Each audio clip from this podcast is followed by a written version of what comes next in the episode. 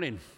Great to see you this morning. Uh, we're going to be in the Gospel of John and uh, be looking at several chapters uh, in that section of Scripture. If, uh, if you have a, a, Bible on your device or however you brought it in, or if you need one, in a moment the, uh, the usher is going to come after they're taking the offering, give you an opportunity to use a Bible this morning.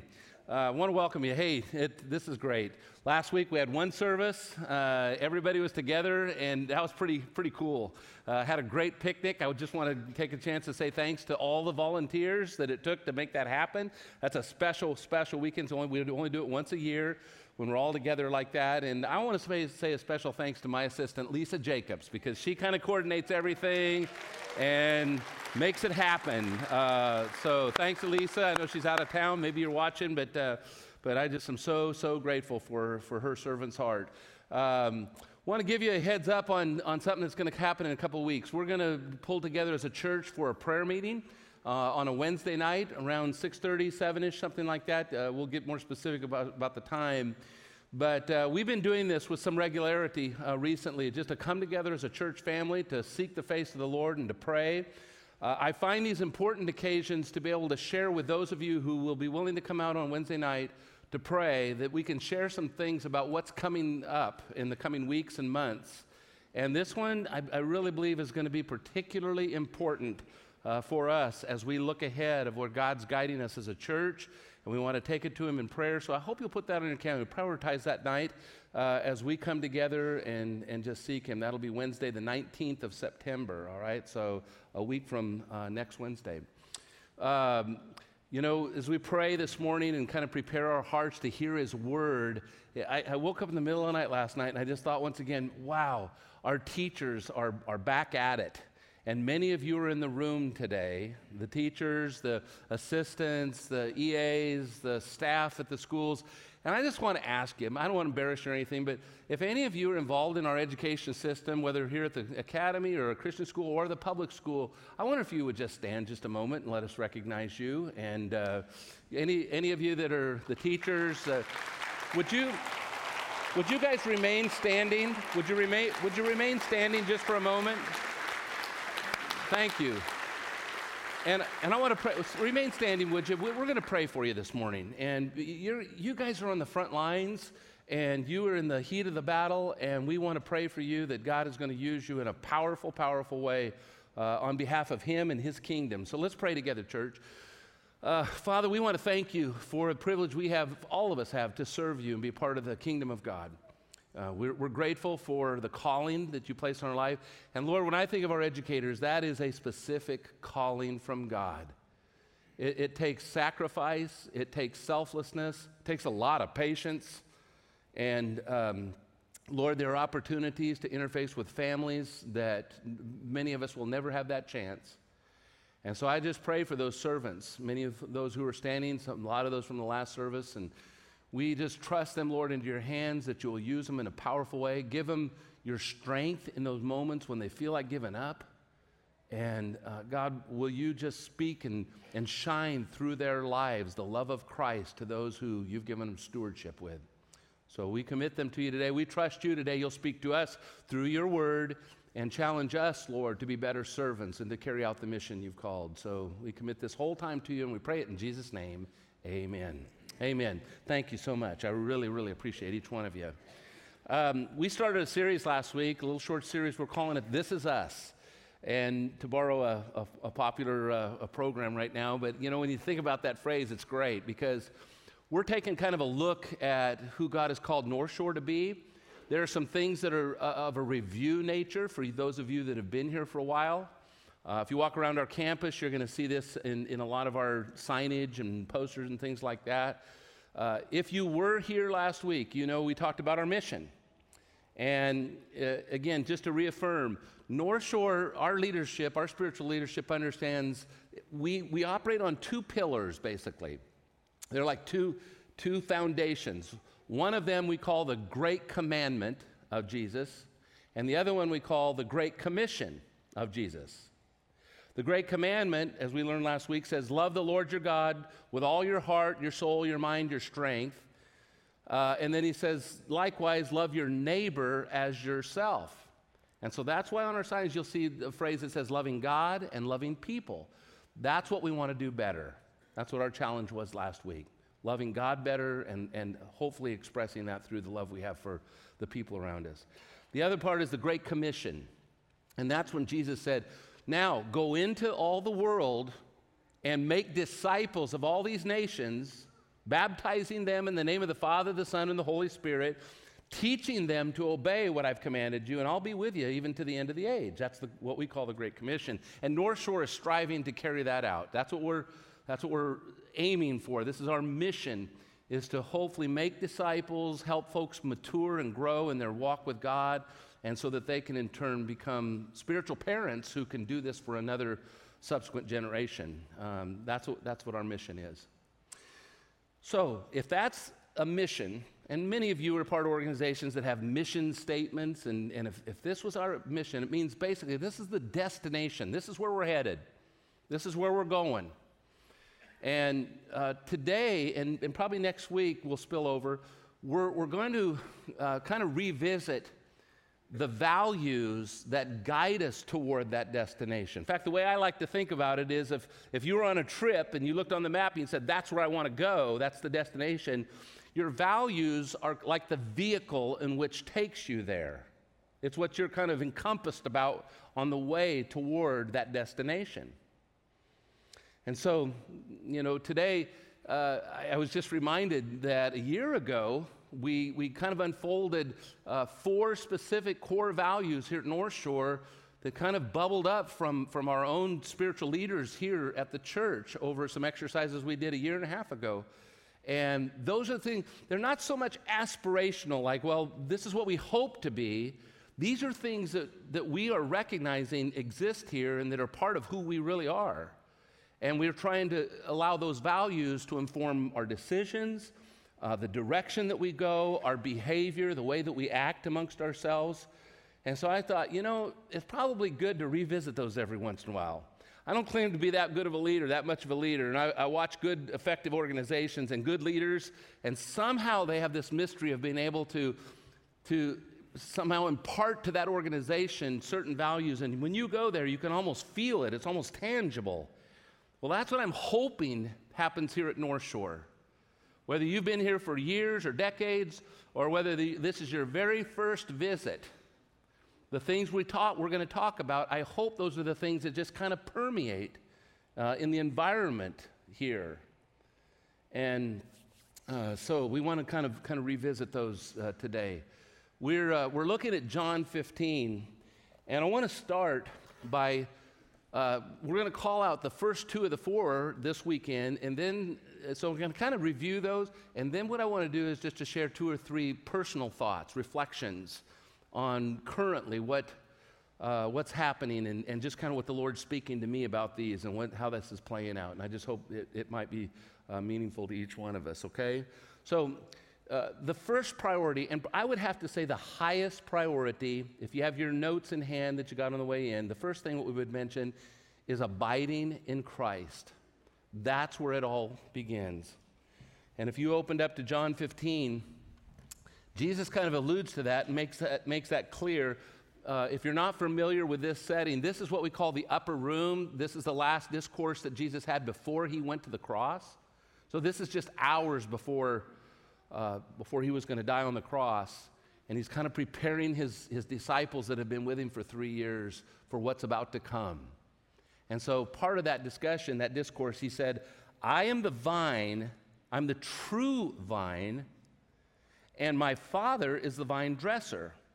Every branch in me that does not bear fruit, he takes away, and every branch that does not bear fruit, he prunes, that it may bear more fruit.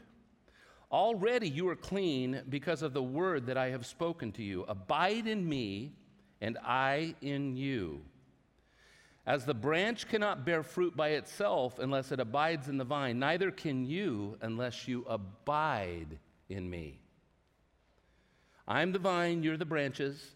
Whoever abides in me and I in him, he it is that bears much fruit, for apart from me, you can do nothing. I would say that's a priority then, wouldn't you?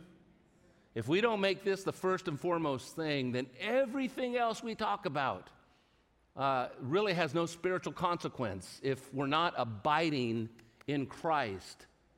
But the question is, what does that really mean? What does it mean to abide in Christ? He said it multiple times, didn't he?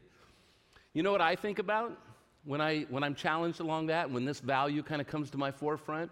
I think about Paul's word to the Galatians in chapter 2, verse 20, and he said, I have been crucified with Christ, and I no longer live, but it's Christ who lives in me. The life that I'm living now, I am living by faith in the Son of God who laid his life down for me, who gave himself for me. And I think about those words. He's just basically saying, I've totally surrendered. I've given up everything. I've died to myself, and now it is Christ who is living inside of me. To me, that's, that's kind of what this abiding relationship looks like. And so, as I pore over these, these uh, words of, of Jesus, one of the questions that, that I have to kind of revisit over and over and over again is how, how do I know? How do you know if you're abiding in Christ? Well, what kind of objective evaluation would you measure yourself against to know, am I really abiding in Christ?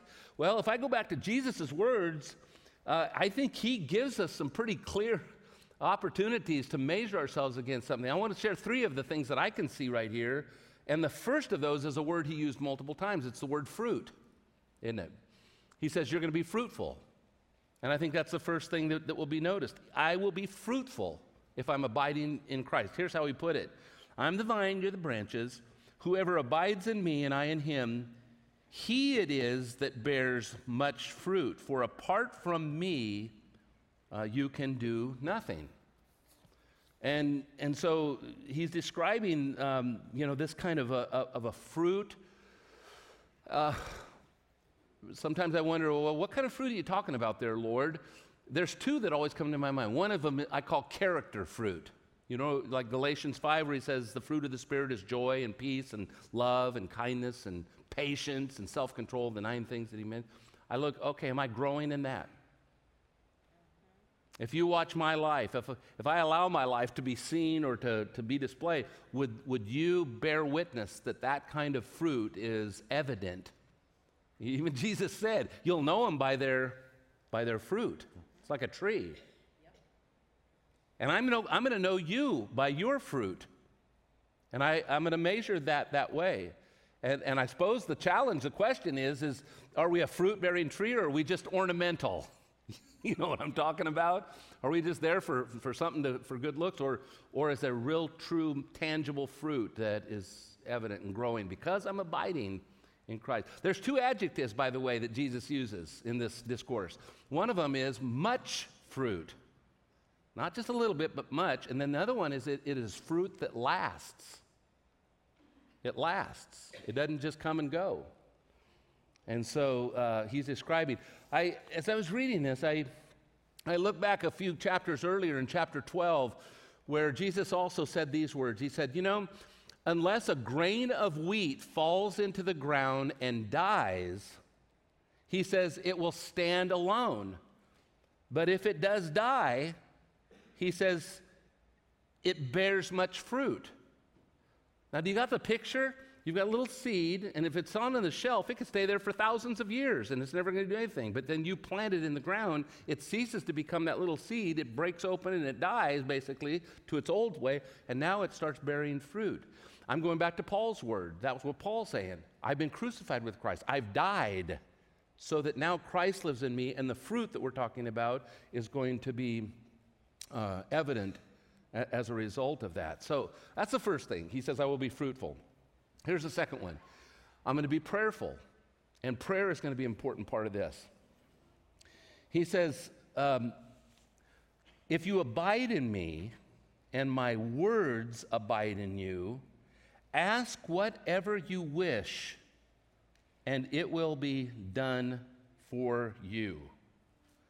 Is that not a an amazing promise right there. and it's all contingent on being in this abiding relationship. He's saying, when you talk to me, when you pray, when you, when you, when you, we have this conversation, you ask whatever you will. And, and he says, you know what? Stuff's going to happen. because of that relationship and that abiding relationship. How's your prayer life? You know, I hear people every once in a while they'll confess, they say, when I pray, it feels like it's just going to the ceiling and it just stops there. That it's not, it's not getting to the, to the, the throne room, if you will.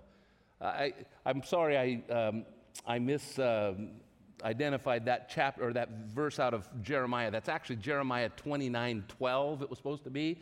But here's how that goes. You might recognize this one. He says, Then you will call on me, pray to me, and I will hear you. You will seek me and find me when you seek me with all of your heart. You know? And that all your heart is that abiding relationship. This is, this is what it looks like. Um, I. Um, I quoted, I've, I've quoted this before, but Oswald Chambers had a phrase that just really stopped me in my tracks. And he said this word He said, The disciple who abides in Christ is the will of God. When he, when he speaks in, in supposedly his free chosen prayer or whatever, it actually becomes the foreordained decrees of God. You think you're just, just talking to him, but that is God's foreordained decrees because you are abiding in Christ. You are the will of God because you and Him are one. And that, that's quite a novel idea. That's, it kind of takes me back to think why does He give this kind of a carte blanche expression? Whatever you ask. It is because we are at one with Him through His Spirit. And so that's part of the abiding relationship as well. So we'll be prayerful, we're going to be fruitful.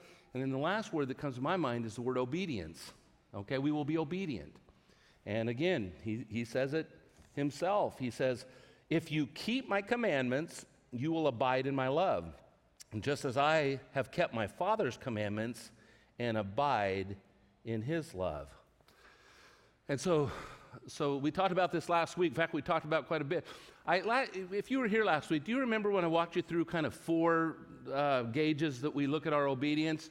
We obey him when he wants. Anybody remember what the word? Immediately. You remember this? We do it how he wants, which is completely. We obey him completely. We do it with the attitude that he wants, which is joyfully, and we do it with a consistency that he wants, which is continually, all right? And, and, and if I look at that obedience and I measure it against that, and I'm just thinking, how am I doing? I had, a, I had a, a just a neat time this week with a brother, and, you know, long story short, just made, a, made an opportunity to share. And I love it. As a preacher, I love it when somebody speaks back the words that I have spoken. Doesn't happen very often. a lot of stuff just gets kind of forgotten and out there, but he said, You know, you shared this last week, and I have to tell you that I, I, I'm only doing two of those four. And he said, I wasn't doing this immediately, and I wasn't doing this completely. And it, it entered into a conversation that was just very humble and, and brought some things to my attention that I needed to, to just acknowledge and recognize and, and uh, ask for forgiveness. And, and I just have to tell you, I walked away so inspired um, just from the model of somebody following and acting on what God had prompted uh, him to do. You know, even at, even at some discomfort or even awkwardness or whatever, and you all maybe felt that. And there was something specifically that the Lord said, This is what I'm asking you. That's that abiding relationship. And if we continue to hear that voice and act on it, friends, that's only going to grow greater and greater. But if you choose not to, if you disobey, guess what happens? You become disconnected. His voice becomes quieter and quieter and quieter. And, and all, you know, and then suddenly you say, Well, what happened? You, you often have to just go back to a moment when the Lord said, This is what I'm asking. And if you refused, if you refuse to do that, then that's the place we have to kind of go back and revisit. So, so this is the abiding relationship. This is, this is our value. And I love it when, when we hold each other mutually accountable toward that, okay? the second one kind of acts like we were talking about last week about love, loving people. It's, it's loving relationships, okay? That's the second word that you're going to see uh, even as we try to live this out here at North Shore in a very tangible way. Um, if you look a couple of chapters before this John 15, back to John 13, Here's what Jesus said A new commandment, he says, I'm, I'm going to give to you, that you love one another. Uh, just as I have loved you, you also are to love one another. By this, all people will know that you're my disciples if you love, have love for one another. Love each other. Loving relationships. I guess loving in the big crowd like this, loving when we're having conversations out in the lobby. I think ideally loving when you get into a, a smaller environment where people know you and you know them, you know their stuff.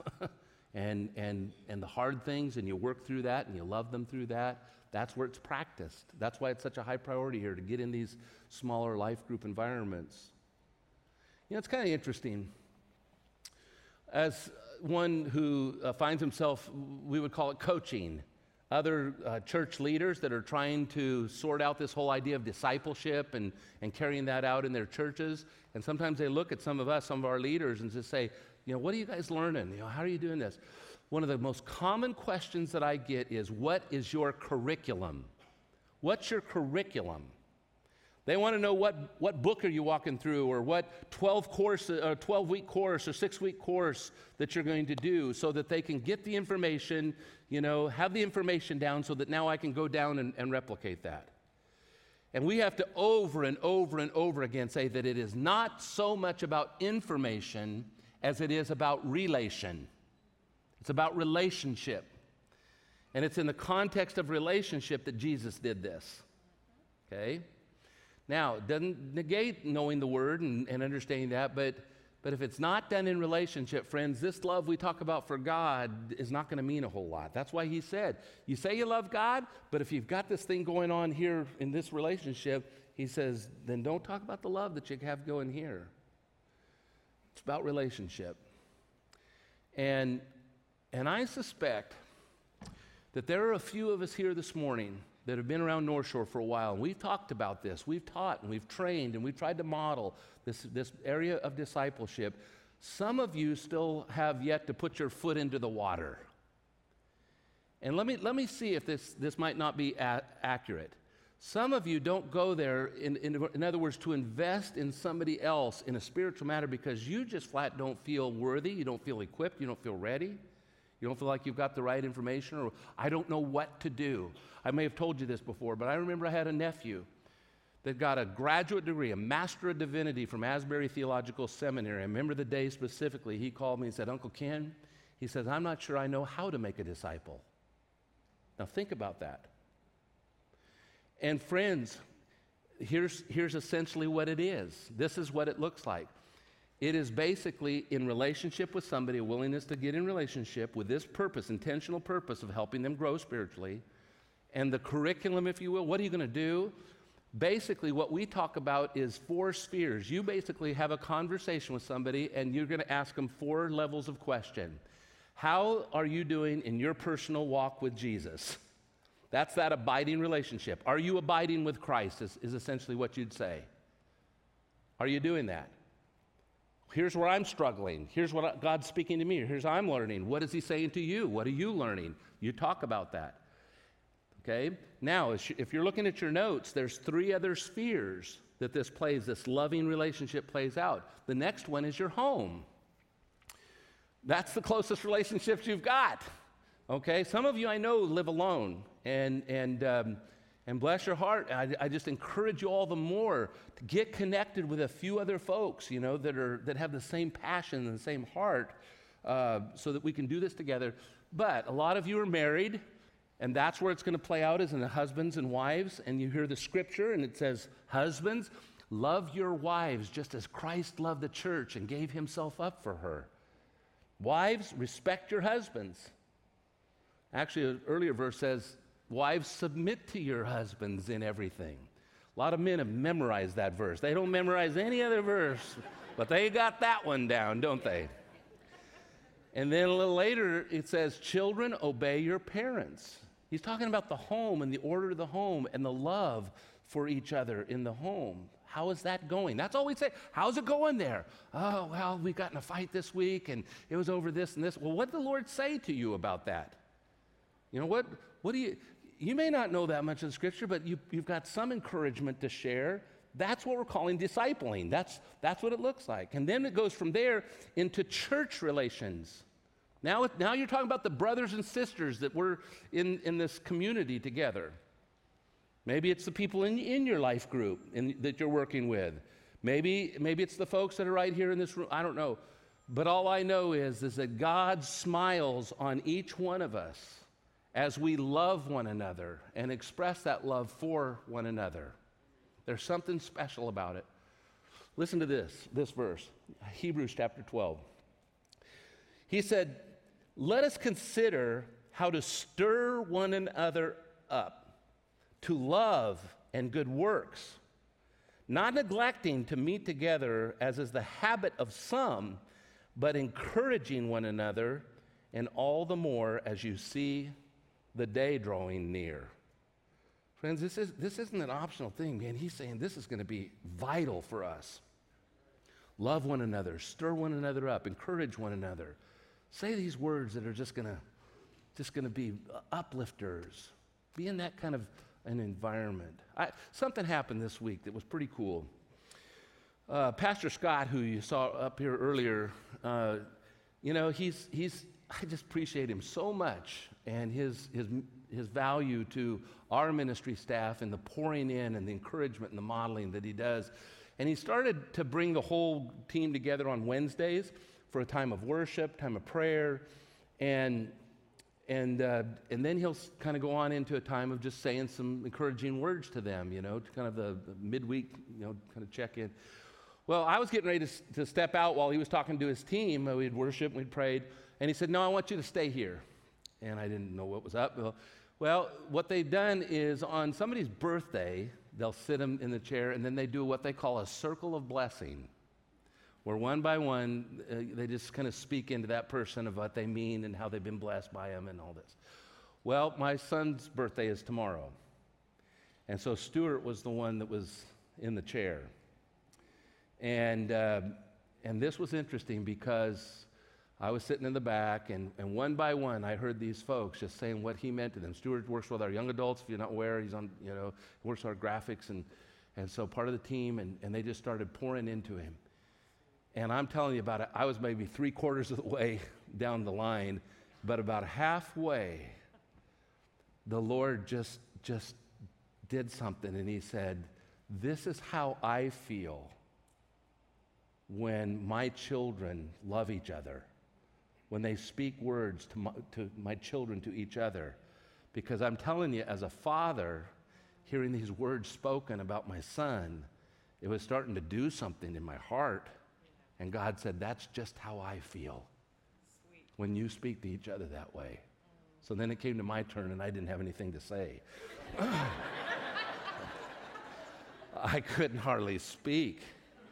Um, but, but it's just a reminder that it's in this setting, in our church family, that that's where this love is just makes all the difference. This is what it looks like. And then there's one last sphere, and that's when you go beyond these walls and you go out into the community. Because, friends, that's why he says, they're going to know you're my disciples by the way that you guys love each other. That's going to just testify of who I am and, and my love for you. And now you take this out there. Something happened um, just a few weeks ago. Remember when the, the Franklin Graham uh, experience out in Monroe happened? And I shared with this uh, that my family was here. My brother in law works with Franklin, and, and uh, so we, it was just really a rich time. I've heard so many testimonies of people that were touched. Goodness, uh, it's just amazing how God uses that ministry, that evangelism. Well, after it was over, we were one of the later ones to leave because Ron was, was in leadership there. So we're on our way back Highway 2, and they're hungry. They want to go someplace to eat. Well, it's, what, 10 o'clock or whatever. And I'm trying to think, okay, what's between here and, and, and what's open? We take off Highway 9 into Snohomish, and the only thing that was open was a Burger King. Okay? Woohoo! and not to say anything bad or anything, but you know, so we look and we're trying to think, is it open? Is it not? Well, the drive through's open. Well, you know, they were about 20 minutes from the inside being closed, but it was still open but nobody was in there. It was real, real uh, quiet. So the five of us got out of the car and we, we walked in.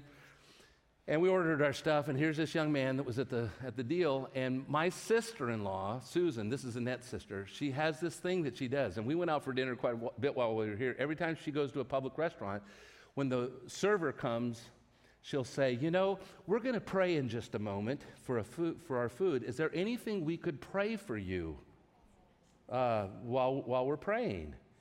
And I have to confess, you know, a few of these places I'm just kind of going, you know, because it just puts them on notice and they're so, they feel so uncomfortable and awkward. And so, but you know, in every case, they'll come back and they'll say, uh, you know, yeah, you could, you know, do that. You could pray for this. And okay, that's what we'll do. And so she did this at the Burger King with a guy behind the counter, and the guy, you know, says, well, you know, we just had a baby. I think this was a situation. I wish Marty was here because she was with us. But uh, he said something like, We just had a baby, and man, my whole world is rocked, and I don't know what I'm going to do. And, da, da, da. and she says, Okay, we'll pray for that. And we went over, we got our stuff. We're the only, only ones in the restaurant. We're sitting over here. And he happens to just walk by us. He's kind of cleaning up and getting ready to lock the doors. And she says, You know, we're just about ready to pray. Would you like to come and pray with us? And he says, Yeah, I think I would, you know. And he sat down and he just began to kind of open his heart up. And you could just see on his countenance that this thing just started, it just started brightening. And there just was an encouragement. And I just thought, wow, how hard was that? How hard was that? You talk about make a difference in our community. You know, you're making a difference. I don't know if you noticed on the trailer, you know, you, you, but through your contributions, we gave out 350 backpacks to kids just a few blocks from here over on Casino Road. And I'm just thinking about those kids this week as they're starting school with some of these supplies that they might not have been able to get otherwise. You're making a difference in the community by the love that, that we have. So, this is what it looks like. This is how this value is played out, okay? Could, could you indulge me just a couple more minutes as I just reflect on, on two or three things? That God's been speaking to me in this area, these areas. And I just want to pass them on. This is more about, I guess, what, what He's just saying and challenging me. But here they are. Here's the first one. He's been talking to me about prioritizing the practice of what we're talking about. So if, if I'm saying, let's be about loving, let's be about abiding in Christ, you know, we can talk all we want, guys. We, we, can, we can teach all we want. But the only thing that matters is are you going to do it or not? Jesus told a story in the Sermon on the Mount about two guys that built a house. One was on the rock, one was on the sand. You remember the story? And he said both of them heard the word. But, but listen, listen to his remark here. Everyone then who hears these words of mine and does them will be like the wise man who built his house on the rock. You see what the condition is? You got it, you have to do it. I hear folks, you know, when we go through stuff and life life happens, and that's what we do. We do life together. So we get into crises, we get into battles. And I'll talk to somebody and, you know, challenge them and say, Man, are you prepared? Oh, yeah, when the battle comes, man, I'll be ready. I'll be ready to go. Oh, yeah, will you? Here's the truth the crisis, in and of itself, does not build something into somebody. That's not what builds within the crisis. The crisis only reveals what is already there. It, it uncovers what is already there. So when these storms come against these houses, both of them look the same. But that's when it revealed which one was on the foundation. It was the storms that revealed that. And friends, uh, here's what he's saying is we talk about abiding, and you can say, oh, you know, that's good. That's a good challenge. I, I ought to do that. But what does your private world look like? What does your private worship look like? What does your private uh, time in the Word look like? What does your prayer time look like? Do you have one? Because if we neglect that, then we truly are like a person building a house on sand. You may not see it now, but I promise you that when the storm comes, that's when it will reveal what is substantially there. And so the Lord is reminding me this. And uh, the, the, the second thing is, is this idea of doing this daily, daily, deciding daily to follow the Lord. Uh, the scripture that I read for you just a few minutes ago in John 12, you remember that one about the seed falling in the ground and dying? Unless it dies, you won't produce fruit. I thought about this. I thought, you know, it would be easy to kind of come to the conclusion that what we're talking about is kind of a one and done deal, like a seed falling in and then the, the plant grows, right? That's a one and done deal. But then I hear the words of Jesus to his disciples saying, I want you to come and follow me and deny yourself and take up your cross and follow me daily. That word just, just jumps off the page. To these disciples that heard those words, the cross had nothing like we understand it to be. It wasn't this theological, uh, you know, expression and, and rep- uh, reconciliation, all the things we know the cross to mean, that meant nothing to them because it hadn't happened yet. They didn't have a clue what was about to come. The only thing the cross meant to them was this cruel, painful instrument of death that the Romans had devised, and that unfortunately, when they came to Jerusalem, they typically would witness uh, those who were hanging on it. That's all it meant. So when Jesus said, Take up your cross, he just, he just purely was saying, unless you give up your life and then you surrender, unless, like Paul says, you die to him daily, he said this, this fruit won't unfold. Friends, we cannot live on yesterday's bread. Just like the wilderness and the manna. If they tried to keep it, what happened? It would rot, it, it, it wouldn't last. They had to pick it up every single day. And why do we need that? Why is that so imperative? It's because you and I have this thing called flesh. and it rises up every day, doesn't it? It shows its ugly head every single day, and we have to contend with it by the same mercies and grace that the Lord gave us and the power that He gave us on that cross. We have to rely upon daily for the Lord to, to just, just do a number. I think of Martin Luther's terms. You ever remember him saying, he says, You know, I thought I drowned the old man in the waters of baptism, but I discovered that that miserable wretch knew how to swim. you ever heard that? Yeah. He knew how to swim. He just keeps popping back up. And so I think about the daily. And then the last thing I share with you today is this idea of serving sacrificially. Serving sacrificially. I, I can't go to the upper room Listen to the unbelievable teaching that John has recorded for us in chapter 15 about the vine and the branches, and chapter 13 about loving one another and, and him giving his life and the new commandment without, without the picture of what Jesus did in that room. If you're not familiar with the story, this last upper room account, this Passover dinner before he went to the cross, all these guys gathered in this house. And typically, there would have been a servant at the front of the room, front of the door, and would have washed their feet, because you can only imagine what their feet look like, right? You know, sandals, dusty streets. I mean, they're just nasty. And they would wash their feet because the way the tables were configured, their feet were literally in each other's faces. But nobody had the, the heart to do that. They were all thinking about who's going to be the greatest.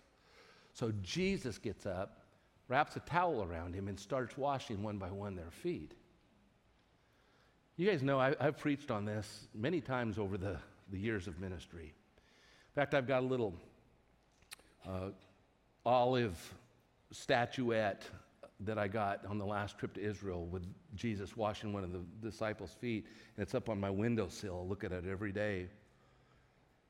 But I saw something this week that I never really saw, never really noticed before. And I just started thinking about this. I started thinking about feet dirty, possibly smelly feet. Feet are the one thing in our body that is the closest connection to the world, isn't it? That's what touches the world before anything else. And it gets dirty and it gets filthy every day, every week. Feet I don't think you'll argue with me this. Feet are not beautiful. Okay? I hear about hand models, and I hear about face models. I never hear about foot models. you know? They, in fact, think of the expense you go to to cover your feet. and not expose them. There's a lot of wear and tear on those feet, aren't there? And that's what Jesus is on his knees and he's washing these feet. He comes to Peter, and Peter says, I'm not going to let you wash my feet. I'm not going to let you do this. And then Jesus says, Unless you do, let me do this. You have no part of me. What was that all about? I think it was about, and this is what was just kind of being uncovered, is we talk about loving each other. Do you notice that John records when Jesus did this? This is the phrase he used. Jesus showed them the full extent of his love when he was washing their feet, their dirty, smelly feet, the thing that touches the earth, the thing that touches the world. And Peter didn't want that to happen. And I suspect that there's more than just a few in this room that even multiple times this weekend or this day, we've talked about getting in groups and getting in a place where you're known and that you can know others and you can practice this thing, love. And there's a part of you that resists that because you're saying, I don't want to expose my dirt and my filth and my, my stink. I don't want people to see that. I don't want them to wash my feet. And I hear the words of Jesus saying, Unless you let me do this, you have no part of me. Are you hearing what I'm saying? If we're reluctant to expose ourselves like Peter was, all we can hear is these words of Jesus saying, This is so important. And not only because I'm doing this for you, but now think about this. He says, Now I've given you an example so that you will do this for each other. And so Jesus not only watches us, but friends, we've got a responsibility to each other to carry this out, don't we? And when you came in this morning, you have been touched by the world. Am I accurate? You've lived out in the world this week. You come in with, with the residuals of the world. And the idea that Jesus created the body of Christ like this is the words that are spoken to you, the, the words of forgiveness, the words of mercy, the words of love and patience and kindness, and all these expressions of love that we do to each other he says it's like a cleansing that takes place. In fact, you go back to that very verse in Ephesians 5 where he said, Husbands, love your wives as Christ loved the church, gave himself up for her. And then he has this phrase by the washing of water through the words. It's the words. You're wondering, we're not going to probably literally have you take off your shoes and socks and, you know, get there and start scrubbing. It's not what we're talking about. It's the words that we speak that have a cleansing effect. They really do, don't they? There's, there's a sense that you hear the word of Christ just come over you, and there's just this cleansing. I, I suspect that some of you today will go out, and, and because you've been here, because we've heard the word of Christ, you'll walk out and you'll say, Wow, there's just, there's just kind of this, this mysterious thing that happened when I come together where there's this cleansing. And I'm going to also say, if you stay away, like Hebrews 12 said, if you're in the habit of not coming together, you're going to be in the world, and the world is going to have more of a propensity to stick to you. If there's like a residual that hangs, and if you stay away two weeks and three weeks and four weeks, don't be surprised when all of a sudden you feel a distance from God and you feel this stuff and you still guilt, you know, it's just kind of coming in. All these kind of things will start sticking because there's this cleansing that He intends. There's this washing of feet when we come together of the dirt that comes off, and we do it for each other in the way that we speak the way that we lift each other up. And uh, I hope that's your experience when you come.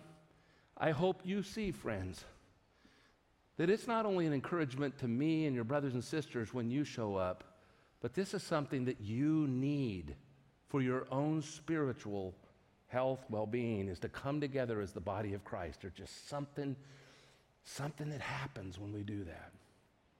So as we kind of launch this this new year out, and, and uh, I just I look so forward to these times that we can mutually lift one another up. Amen? Amen. To love God with all of our heart and our soul, that we're going to abide in Christ. This is a value that we're going to uphold and hopefully live out. And we're going to we're going to strive to model these loving relationships in our home, in our church, in our community, and um, and let's see where God takes us. Amen. I want to, I'm going to invite you to stand with me, and we're going to pray, and we're going to commit this to the Lord today. We're going to talk to him for just a moment. Our worship team is going to lead us in, in just such appropriate expression and response through our worship time. But before they do, could we just bow our heads a moment before him? And as we're, uh, and we're just allowing his word just to kind of flow over us, just to kind of saturate our heart right now. Where, where are you in this? You know, those of you that have known the Lord and have served the Lord and, and just, just kind of needed a, an exhortation to, to step into maybe to a greater measure and, and truly uh, a, ref, a, refined, a refreshed uh, commitment and surrender to the will of God in every area of your life. Is there some specific area that He's calling you to lay down at His feet, to lay down before Him? Maybe as our heads are bowed today and just our hearts are open to what he's saying, maybe you feel a little bit like you're on the outside looking in. Like, like the things we've talked about, this isn't your experience yet, but you want it to be. And I don't want you to leave today if you have a question mark. How, Pastor, how do I move toward that? How do I take that step toward Christ and that kind of relationship you're describing? Well, let me just share with you what he said. He said, You know, it's as if I was standing at a door, the door of your heart, and I'm knocking on it right now. Can you hear that? That's Jesus knocking on your door of your heart. And if you will simply, he said this, if you will open the door of your heart, I will come in and I will abide with you right now. You say, How do I do that, Pastor? Just say, Lord Jesus, come into my heart. Come into my life. I, I need you in my life. I, I, I, I need your forgiveness. I need your power to live the way that you've called me to. I just, I just need you, Jesus. Today I trust you for my salvation from sin. I am so sorry for it, and I ask you to forgive me for my sins. Today I trust you for that thing that only you can do which is to save my soul. I give my life to you. And Father, I, I know you hear that sincere prayer because your word says so. And something amazing is going to begin to happen and unfold in the days and the weeks ahead. And that's what I look forward to seeing happen here. And so we, we collectively, Lord, as a body of Christ, once again, in a fresh way, daily, this day, we offer our lives to you. We surrender ourselves to you. And, um, and we give you everything that we are and hope to be, and in trusting that you will work through us uh, in the days ahead. We trust you for all this today in Jesus' name. Amen. Amen. Amen. You know, if you prayed that prayer with me this morning, would you let somebody know? Just let, let me know. I'll be hanging around afterwards, or we got prayer partners back in the back. Let somebody know about your decision so that we can encourage you as you move forward. Let's sing these words. I think you're going to find these words are going to resonate exactly exactly what the Lord's saying to us today, and I so appreciate that. So let's sing it together.